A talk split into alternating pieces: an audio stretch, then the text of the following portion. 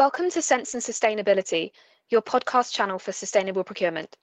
We hope you like what you hear. Please go to www.iso2400.org for more information, learning resources, tools, and much more. Welcome to series one of four of our interviews with Kieran Kelly. I think you'll find Kieran's story absolutely inspirational. I certainly did. How he's taken himself from the fishing industry into massively reducing ocean plastic. So, without further ado, I'd like to introduce Kieran. Thank you. What, what was your background and, and what's got you to where you are today? Well, my background, I guess, is slightly different than the average, I guess, environmentalist. I grew up in a small little fishing village in Ireland, on the southeast coast of Ireland, a little village called Helvick growing up as a kid, my father was a fisherman, my grandfather was a fisherman, and all my extended family, they were all fishermen. One of the problems, of course, like you know, that I saw at a very at a very, very young age about the the way the problems like within the industry, what was happening uh, regarding regarding overfishing, and with the European fleet um, that started to decimate our waters. Uh, at the same time, like you know, the problem with pollution, the problem with pollution that was coming down the rivers, the kill offs the salmon. That's something that we our village uh, depended on. Like you know, there was a massive, massive problem. Uh, it came to a point, like you know, there within a few years, that it was no longer possible to actually make a living. Our fisheries were completely and utterly depleted. We had a massive international fleet operating inside in our waters. And I guess I became a migrant myself because of European policy, I guess, like, you know, regarding fisheries. So I immigrated to the United States and when I got to the United States, I opened up my first fishing company in the United States shortly after arriving. Again, that was in Gloucester, Massachusetts. That was in the late 90s. Within, within a few years, I was I had fishing companies on the east and west coast of the United States. I also was I had a fishing operation again down through Central and South America. I did that for years. But one thing that always seemed to stand out was the problem, like, you know, there are plastic waste the problems like you know there that plastic was causing inside the ocean. Uh, no matter what body of water I ever fished, we'd rip open these fish, and there was plastic in them. If it was pelagic fish, tunas or swordfish or any of the likes, they had plastic. If it was groundfish, um, say cod or pollock or corvinas or whatever it was, like, you know, there was the same problem. Plastic was everywhere. I guess the straw that broke the camel's back for me was, and one winter fishing up in the Bering Sea to, again, we were further north than what we had ever fished before. I was captaining my own vessel and just it was the same night with storm force conditions. We'd no ice. We were all the way north. We'd never been that far north before. And one thing we saw was plastic. There was plastic everywhere in virgin areas that there was no there was no men there was no fisherman that ever, ever fished those waters, but the place was loaded with plastic. And more, more plastic even than the areas that we used fish the whole time, which really blew me away. I made a decision that night. I remember lying inside my bunk, inside the, inside the boat, going to sleep, and I was thinking, this is crazy. We, we can't, we can't do this. What I'm doing myself, this is also crazy. I guess I became, I became an environmentalist for one reason. I became an environmentalist because of me, because what I was doing, the damage I was doing to the ocean myself, I saw that it wasn't sustainable. I guess shortly after that, we looked at ways to, again, like, you know, ways how could we collect plastic? How could we collect plastic and make a difference? And when I looked into the numbers uh, regarding the collection of the plastic, it shocked me that there was so little work done. But what really blew my mind is the amount of money that was being spent billions and billions of dollars on a yearly basis and nothing being done. Sometimes it could be several billion dollars spent and less than a couple of ton of plastic actually pulled from the ocean. People writing white papers about how bad plastic is and how bad, you know, the situation like, you know, there regarding pollution is. But nobody was actually doing something to address the problem. So we, we put a company together.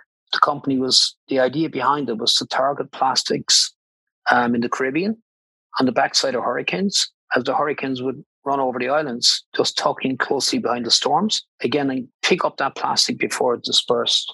It was a very, very simple way to collect plastic. And of course, like, you know, was something that was going to collect large volumes of plastic. But within a few weeks, I guess, I put the company together. I was asked would I look at a the problems of plastic in Mumbai. I remember traveling to Mumbai. I remember waking up in a hotel in the middle of the middle of the night, jet lag, everything else, and wondering how am I after getting here? You know, shortly before that, like you know, there I was with my with my family in the US, and now I found myself in India. We started doing some work in India, and the again on the west coast, and shortly after that on the east coast of India. I guess after that, the next step was again to do a little bit of work. We started looking at work in, in other areas, started looking at work in Africa, started looking at work in, in, in other parts of Asia, and uh, started looking at work in Central and South America.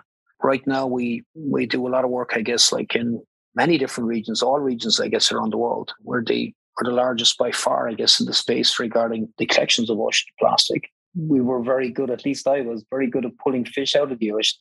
That's the reason I became an environmentalist but we were able to carry that over into plastic.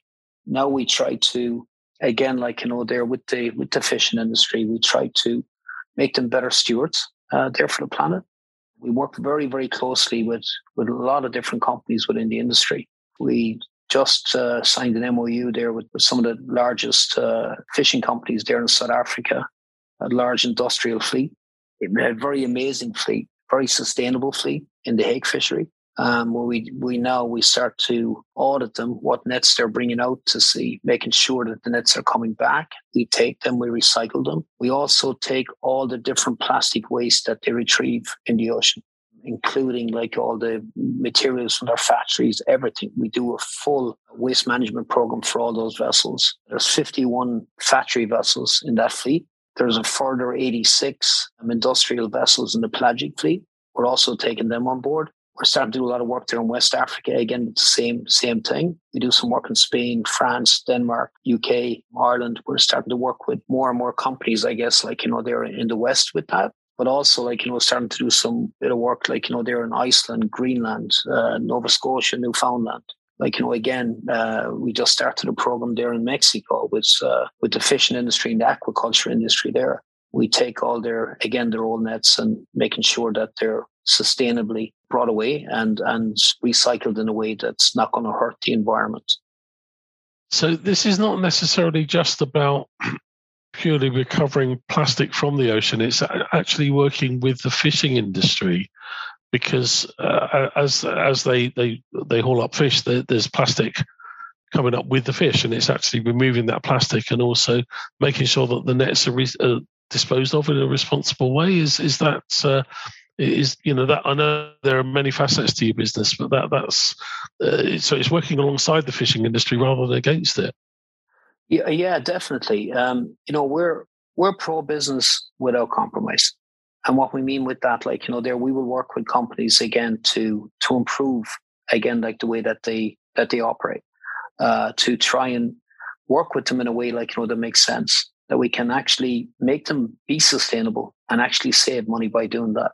That's what we do no matter what or what way we push that. We work a lot with the with indigenous fishermen. We put like for instance a a company um, there a few weeks ago, like you know, there one one company, an American company. Um, they they they wanted again to tick some of the boxes that they had to have this uh, for some contracts they were getting in the US, a massive logistics company.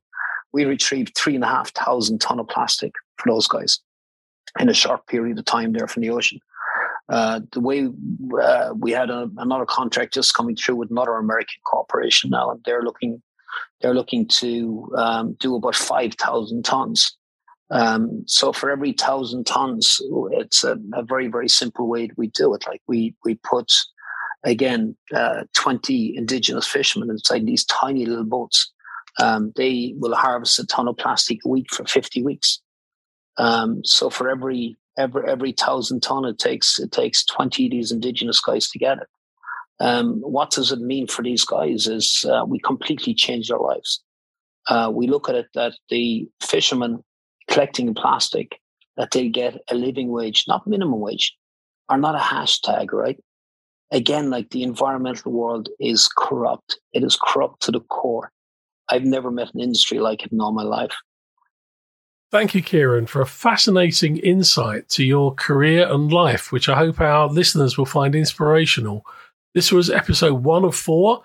Do listen to the further episodes to understand further about Kieran's story and his opinions on ocean plastic and what we need to do. Thank you.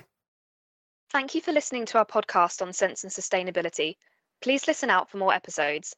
For more information, learning resources, tools, and much more content on sustainable procurement, go to www.iso2400.org.